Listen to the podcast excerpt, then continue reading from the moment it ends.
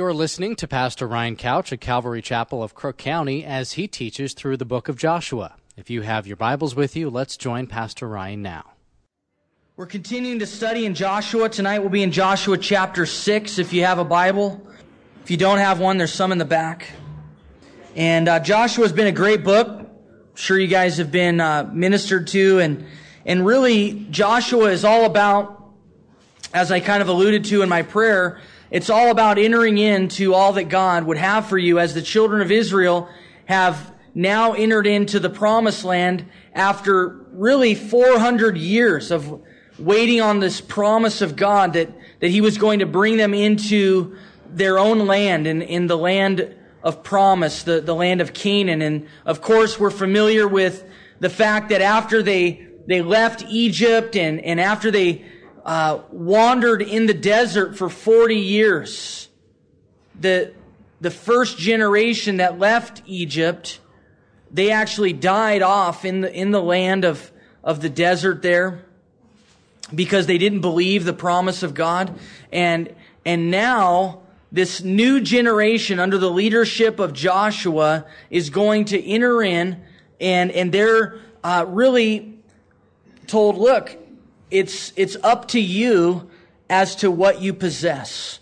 This has been done for you. This has been made available to you. And now you have to appropriate it by faith. And if you uh, will do that, then the sky's the limit on what you can uh, do with what God has made available.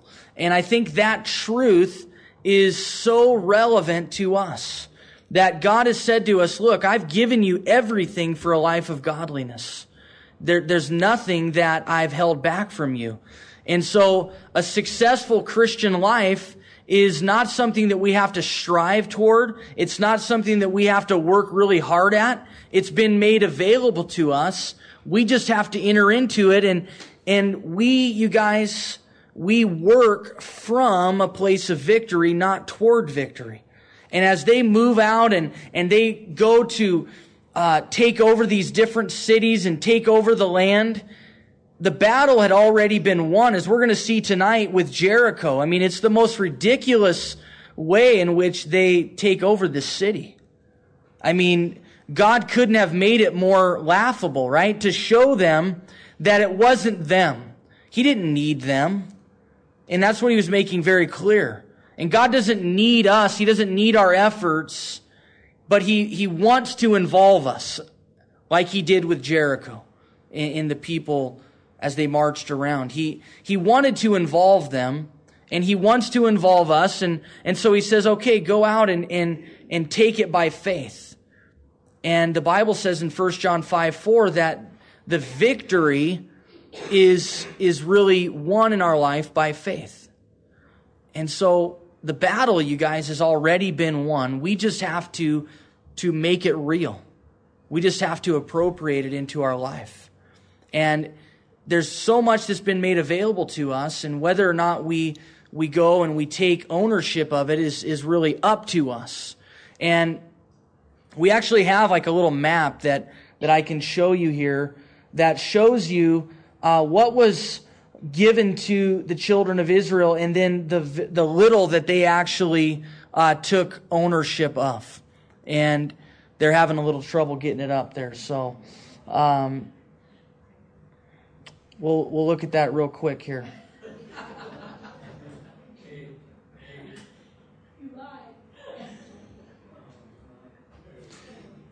So you see the red there? That is what was given to them. That was the, the land that was promised to them that could be theirs if, if they wanted it. In the blue is what they took possession of.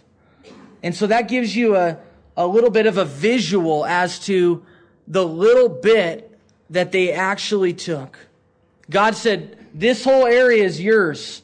But after some time and and a lot of work, they thought, you know what, this is good enough. We have enough. And, and they were content with that. And we talked about contentment on Sunday.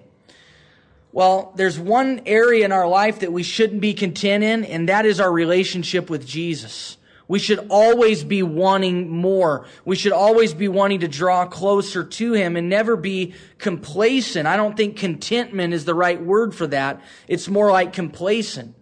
That we're just satisfied with where we're at. And, and God says, man, I have so much more for you.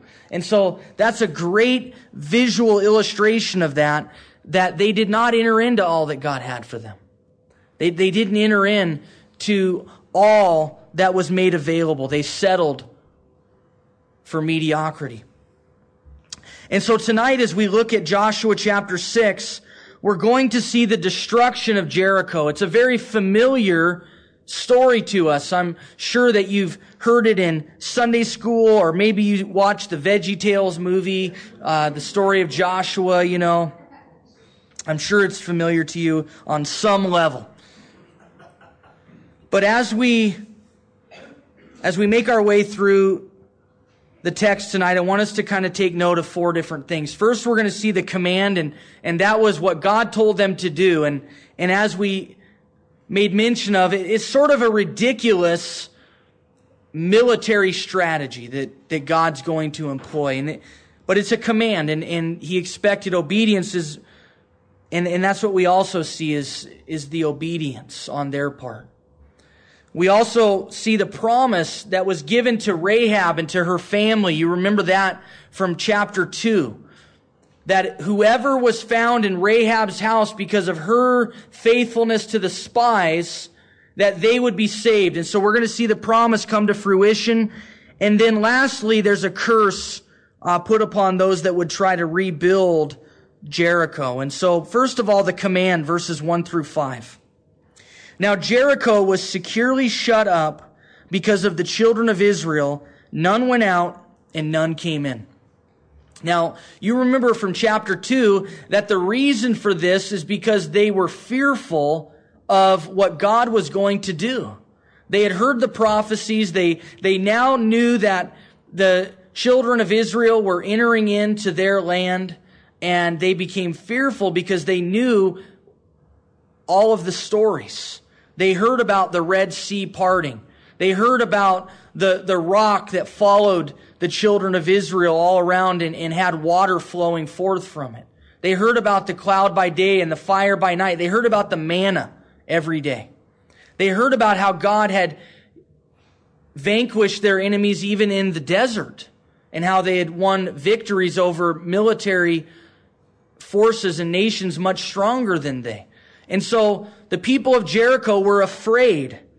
And that is why they shut themselves into their city. They, they closed the gates, they locked themselves in, and as chapter 2 tells us, their, their hearts were, were melting like wax in, in the fear of God.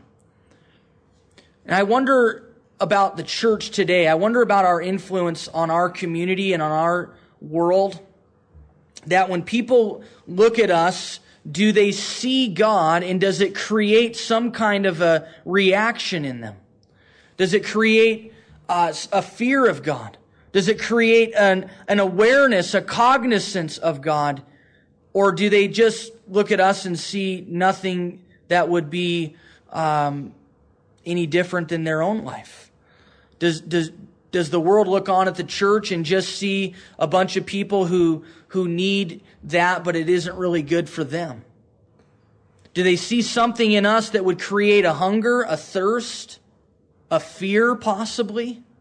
And I'm not saying that we should create fear in people in that sense, but, but that our lives should point people to God, which would create fear in them, in, in their relationship to Him, that they would understand that they need Him.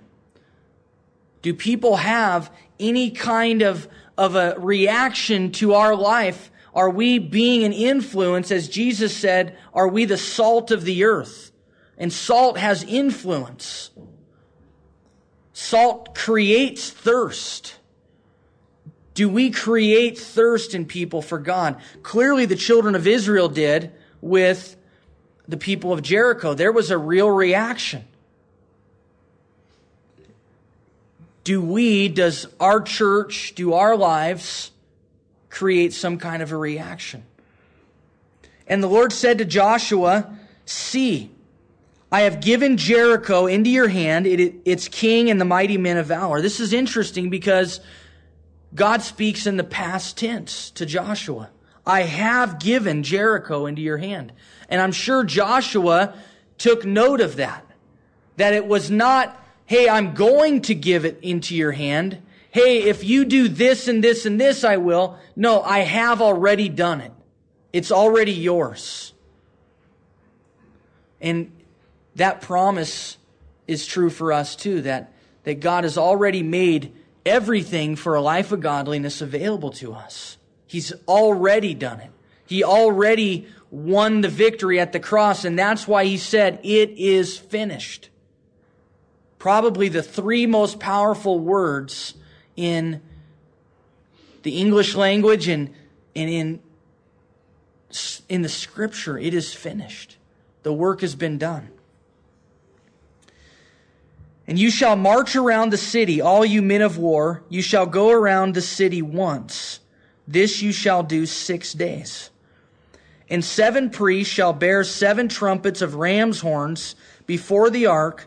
But the seventh day you shall march around the city seven times, and the priests shall blow the trumpets. It shall come to pass when they make a long blast with the ram's horn, and when you hear the sound of the trumpet, that all the people shall shout with a great shout. Then the wall of the city will fall down flat, and the people shall go up, every man straight before him. And so God tells them the first six days they're all to march around the city one time and then go back and, and hang out. Go to sleep, whatever. Just march around the city once. And they were to take the priests and they should have seven trumpets of ram's horns before the ark. And so the ark of the covenant was to, to be going out before them as well. And they were to blow these, these ram's horns. Which, if you know anything about the, the way that the Jews were instructed to do their battles from from our study in the law from the first five books of the Old Testament, you know that this is completely whacked here. None of this is how it was supposed to be. None of this. In, in fact, it couldn't have been more opposite of what God had told them uh, to do in times of war. First of all, the priests, the Levites, were not to be a part of war.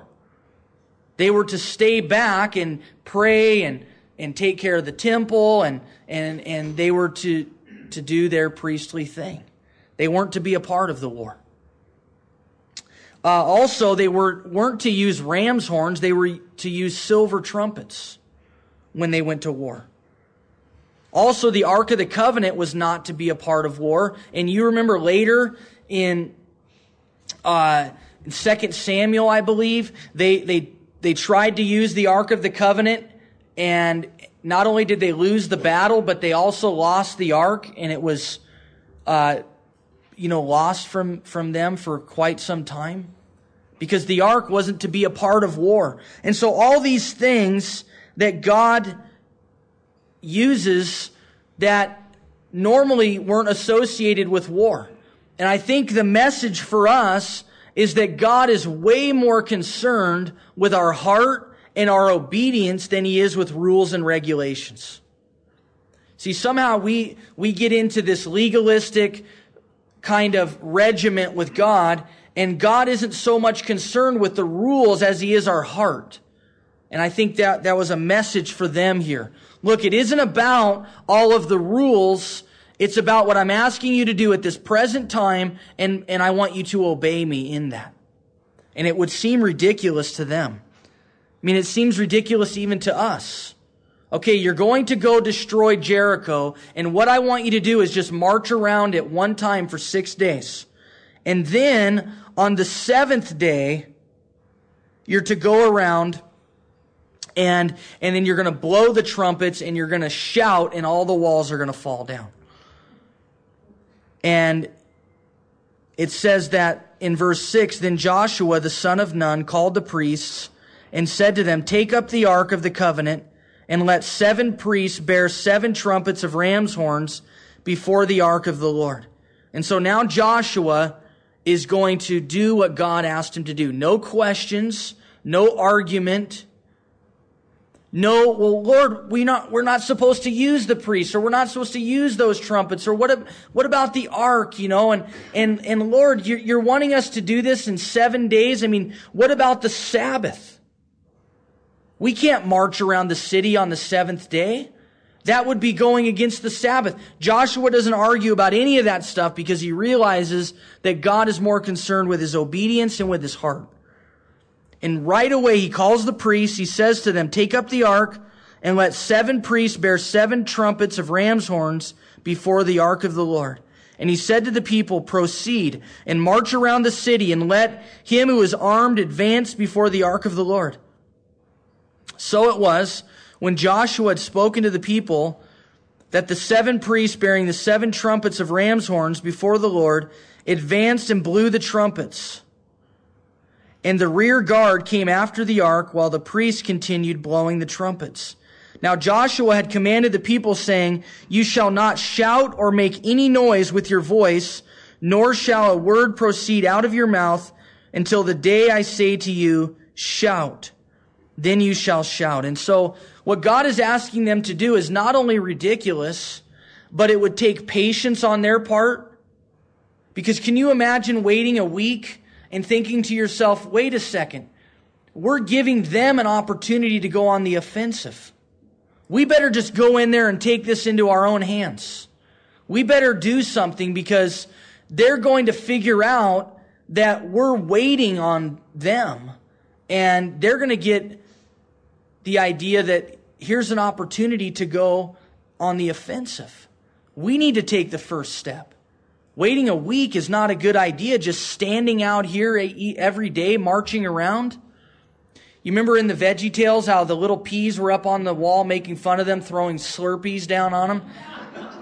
I think that's kind of, you know, childlike in, in imagination, but there's probably some truth to that that they were probably wondering, what are these people thinking about us? Maybe they were on the wall making fun of them after the third or fourth day. Kind of like, what are you guys doing? What, what's going on here? Maybe after the third or fourth day, the people at Jericho started to think, you know what? There's nothing going to happen. This is cool. These people are lunatics. They think they're just going to march around the city and that's going to wipe us out. That's going to destroy us. And I'm sure there was some apprehension on the part of the Israelites. How about on the priests? They weren't trained for war. They were probably thinking, what in the world are we doing out here? This is crazy. And yet, this is what God had asked them to do. What is it that God's asking you to do? That may seem crazy, that may seem ridiculous. It all started when they entered the land, and the first thing God asked them to do is for all the men to be circumcised. And we talked about how that was just ridiculous in terms of military strategy. And so here they are again, and and they're they're marching around and they're blowing the trumpets, but God also said that they were not to say a word. And so not only would it take patience, but it would take discipline. Can you imagine the amount of people that were marching around the city and they weren't to make a noise? You know, you ever play the silent game with your kids? You know, who can who can not say anything the longest? You know, it only takes like a minute and somebody has said something. Can you imagine going around the, the city every day with all these people and not making a sound, not making a noise? This would take discipline. And and I think that in order for us to, to enter into all that God would have for us, it does take patience. It does take discipline. Now, Joshua commanded the people, saying, You shall not shout or make any noise with your voice, nor shall a word proceed out of your mouth until the day I say to you, Shout. Then you shall shout. So he had the ark of the Lord circle the city, going around it once. Then they came into the camp and lodged in the camp, or basically they went to sleep. And Joshua rose early in the morning, and the priests took up the ark of the Lord. Then seven priests bearing seven trumpets of ram's horns before the ark of the Lord went on continually and blew with the trumpets. And the armed men went before them, but the rear guard came after the ark of the Lord, while the priests continued blowing the trumpets. And the second day they marched around the city once and returned to the camp. So they did six days. And so they, they went around the city one time. They blew the trumpets one time for six days. But it came to pass on the seventh day that they rose early about the dawning of the day and marched around the city seven times in the same manner. On that day only, they marched around the city seven times. In the seventh time it happened, when the priests blew the trumpets, that Joshua said to the people, Shout, for the Lord has given you the city. Now the city shall be doomed by the Lord to destruction, it and all who are in it. Only Rahab the harlot shall live, she and all who were with her in her house, because she hid the messengers that we sent. And you, by all means, abstain from the accursed things, lest you become accursed when you take off take of the accursed things and make the camp of Israel a curse and trouble it. But all the silver and gold and vessels of bronze and iron are consecrated or set apart as holy to the Lord. They shall come into the treasury of the Lord. So the people shouted when the priests blew the trumpets. And it happened when the people heard the sound of the trumpet and the people shouted with a great voice that the wall fell down flat. Then the people went up into the city, every man straight before him, and they took the city. And they utterly destroyed all that was in the city, both man and woman, young and old, ox and sheep and donkey, with the edge of the sword. Now, I think the first thing that comes to our mind as we read about this and we see their obedience and in doing exactly what God had prescribed, and, and we see that it, that it worked, that this ridiculous strategy and this plan worked because God said it would. But the first thing that might come to your mind, and, and I think certainly comes to, to skeptics' mind, is why did God destroy all of these people? Clearly there were children, clearly there were innocent people. Well, here's the thing, and we've talked about this before, but if, if you look back into Genesis and you see the promise given to Abraham for this land, the promise that they would enter in and they would have their own land, 400 years previous to this.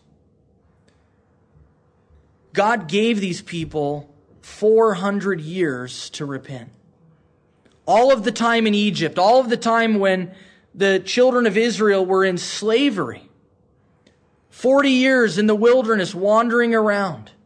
And now, even up until the last minute, up until the last time, God gave them even more opportunity as they marched around the city.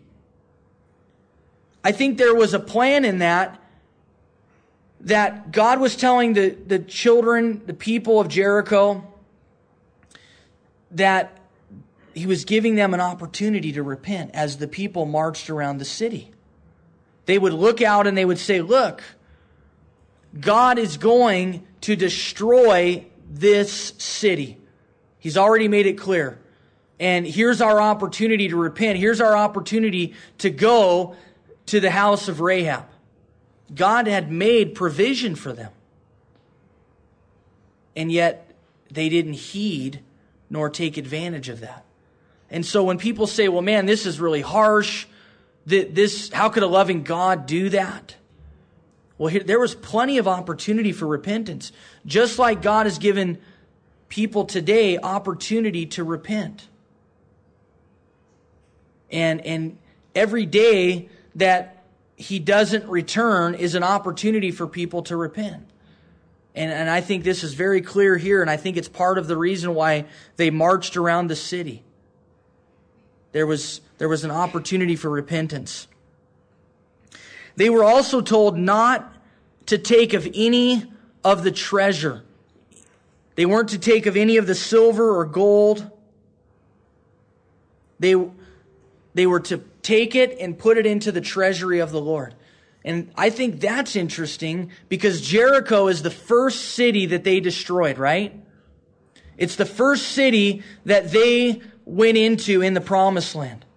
And this first city, God told them he wanted them to give him all of the goods, all of the money, the first fruits.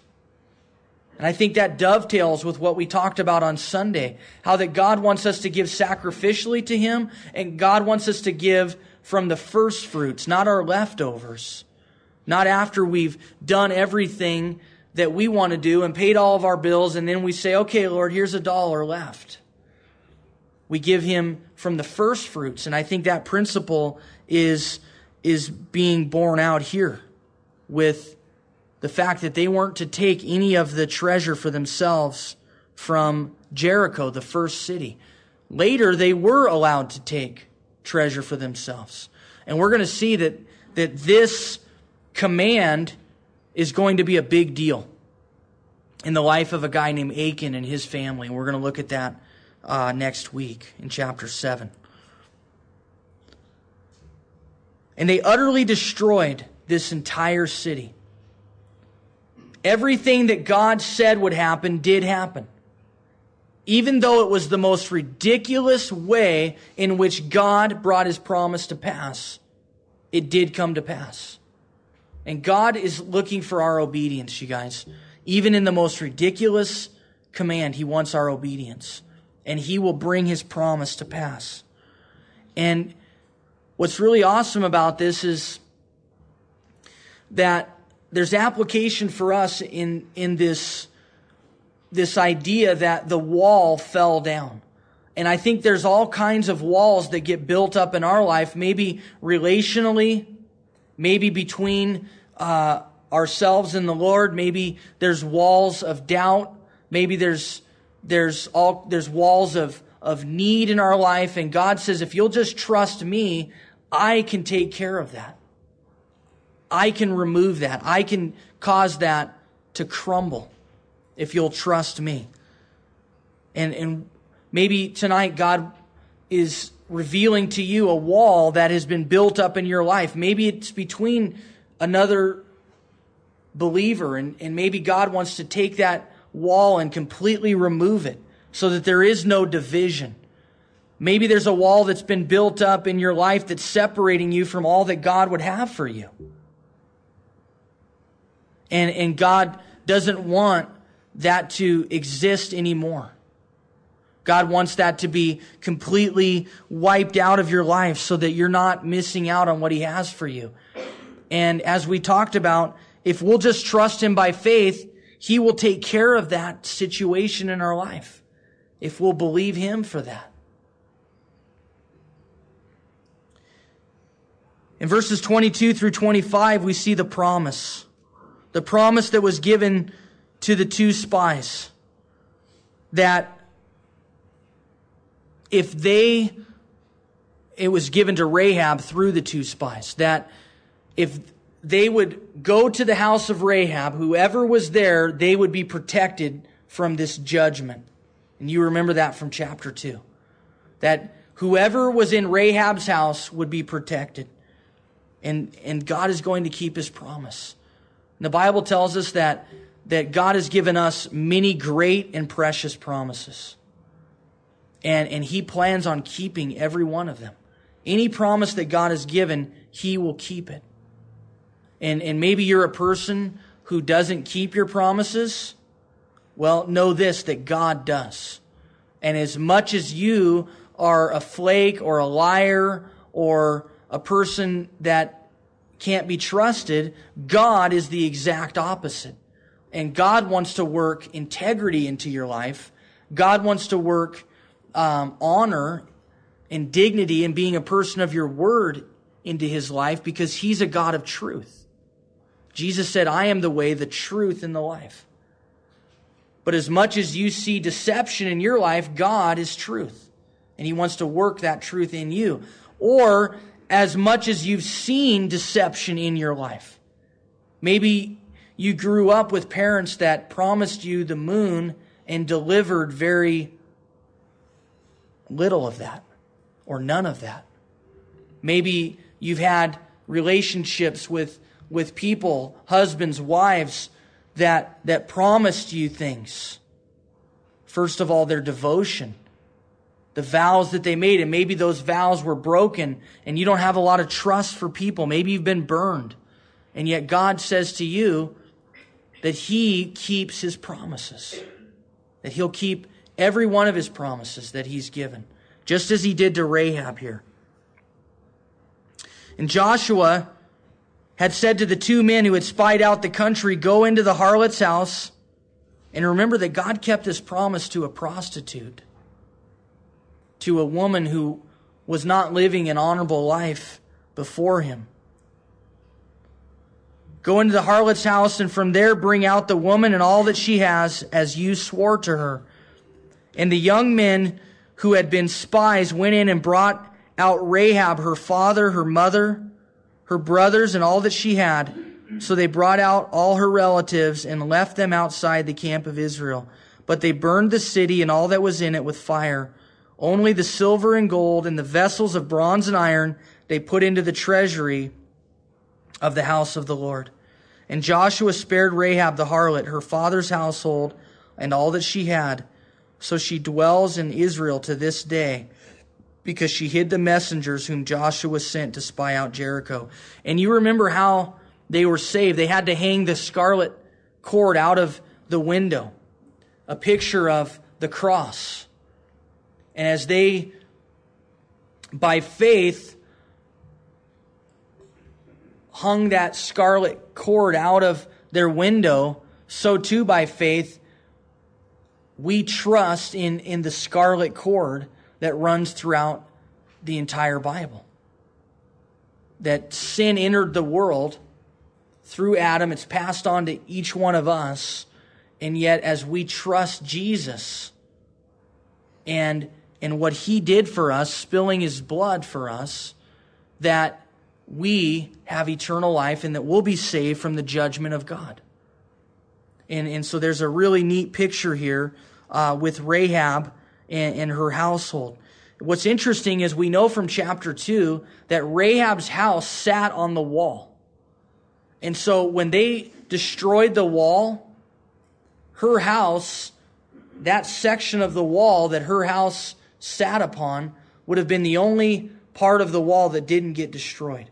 Again, it was like God was showing them that He was in complete control. That every part of the wall fell down except that part and he kept his promise. And, and he'll do that in our life, you guys. And we don't have to try to figure it out. I'm sure that they, they may have even been worrying about that.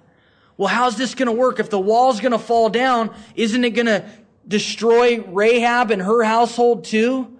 We've got to figure this out. We've got to prop it up. We've got to support that part of the wall because when it falls down, you know, God's promise isn't going to come to pass. And can you imagine? Can you just sort of visualize them going through that, thinking about how they were going to cover for God and how they were going to make it happen. And we do that too, don't we?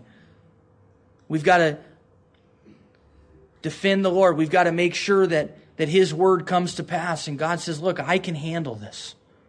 It, it may not seem legitimate to you. It may not seem like something that, that's going to happen, but I will do it, and I don't need your help. Just do what I'm asking you to do. He didn't ask them to support that part of the wall. He didn't ask them to fortify it.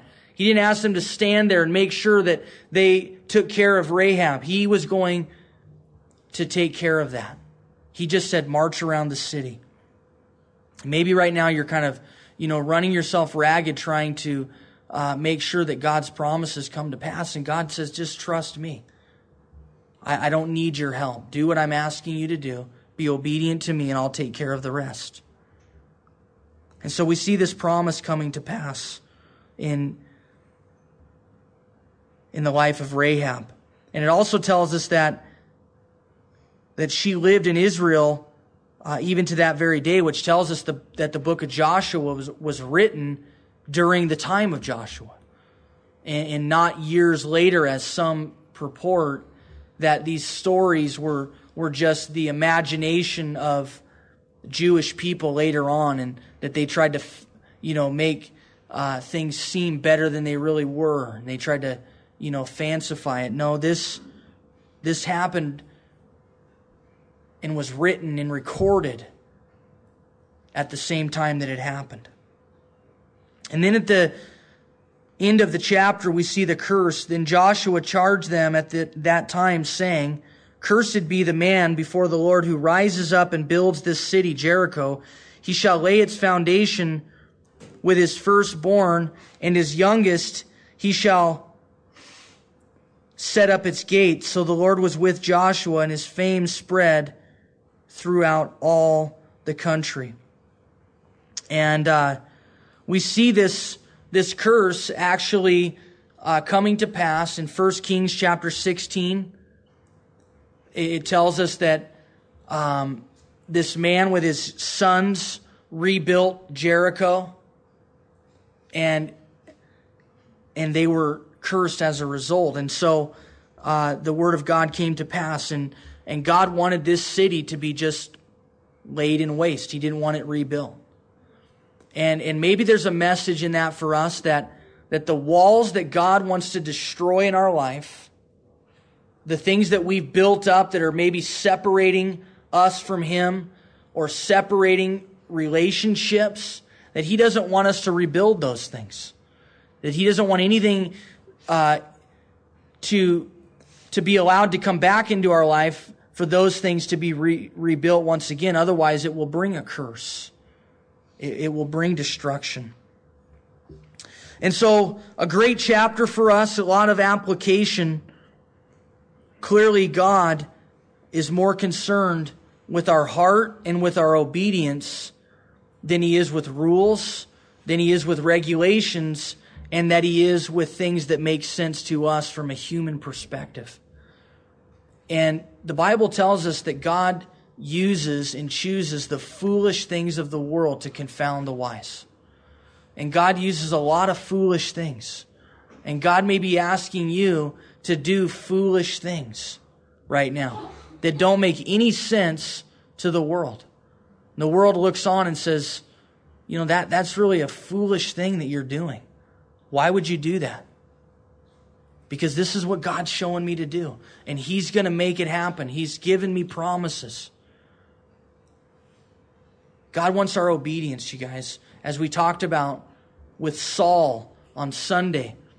And Saul thought it was so great that he was going to offer sacrifice. And God told him, I'm more concerned with your obedience than I am sacrifice. God wants our obedience. He wants us to do it the way He set it up. And maybe you started off well, maybe you started marching around the city, but after the third or fourth day, you grew tired of that and you started taking things into your own hands and you're wondering why why isn't it working? Why aren't the walls falling down? And God, I think, says to us tonight, because you didn't do it the way I told you to. So go back, start over, do what I've asked you to do, and watch me work. And we're going to see as we move through Joshua that, that this is all the Lord. That He's already set this up, as we see in, in verse 2, that He had already given Jericho into their hands. God has already given you victory. And you just need to enter into it. When, when you go home tonight, when you go to work tomorrow, when you enter into those difficulties and those trials and those struggles, when that temptation comes into your life, know that God has already given you victory over that if you choose to walk in it. Unfortunately, many of us are like the children of Israel. We settle for the blue area. We settle for that little piece of victory. And God says, Man, I've got so much more for you an abundant life, eternal life that starts today. Sometimes it seems like as Christians we have this doomsday mentality. And I, I even hear people say, like, it's all going to burn and you know, God's just going to, you know, take it and destroy it and wipe it out and, and, and Christians just act as if the, the, the earth really doesn't matter and nothing about this life is important. And, and I think the opposite is true. All of this has been given to us for a blessing. God wants us to be stewards of it. And I'm not talking about environmentalism. I'm saying that this life right now is important. That we aren't waiting for something else. That we aren't on this doomsday mission to finally get to heaven where then we can really enter into what God has for us. No, I think He has that right now. And heaven is going to be amazing, and we ought to be keeping our eyes fixed on eternity, certainly. But in the midst of that, don't miss out on what God wants to do in your life today. Don't miss out on the relationship that God wants to have with you today. Christians sometimes act as if they're, they're so excited to, to meet the Lord and to spend time with Him in heaven, and yet they're not taking advantage of the opportunity they have to do that right at the moment. And if we're not excited to meet with the Lord right now and hear from Him right now and worship Him right now, what makes us think it's going to be all that great when we get to heaven? If it's not a priority today, why will it be a priority then? Eternal life starts today, you guys. It starts right now. That's what Jesus has made available to us. Let's enter into all that He has for us. Let's be a part of what He's doing.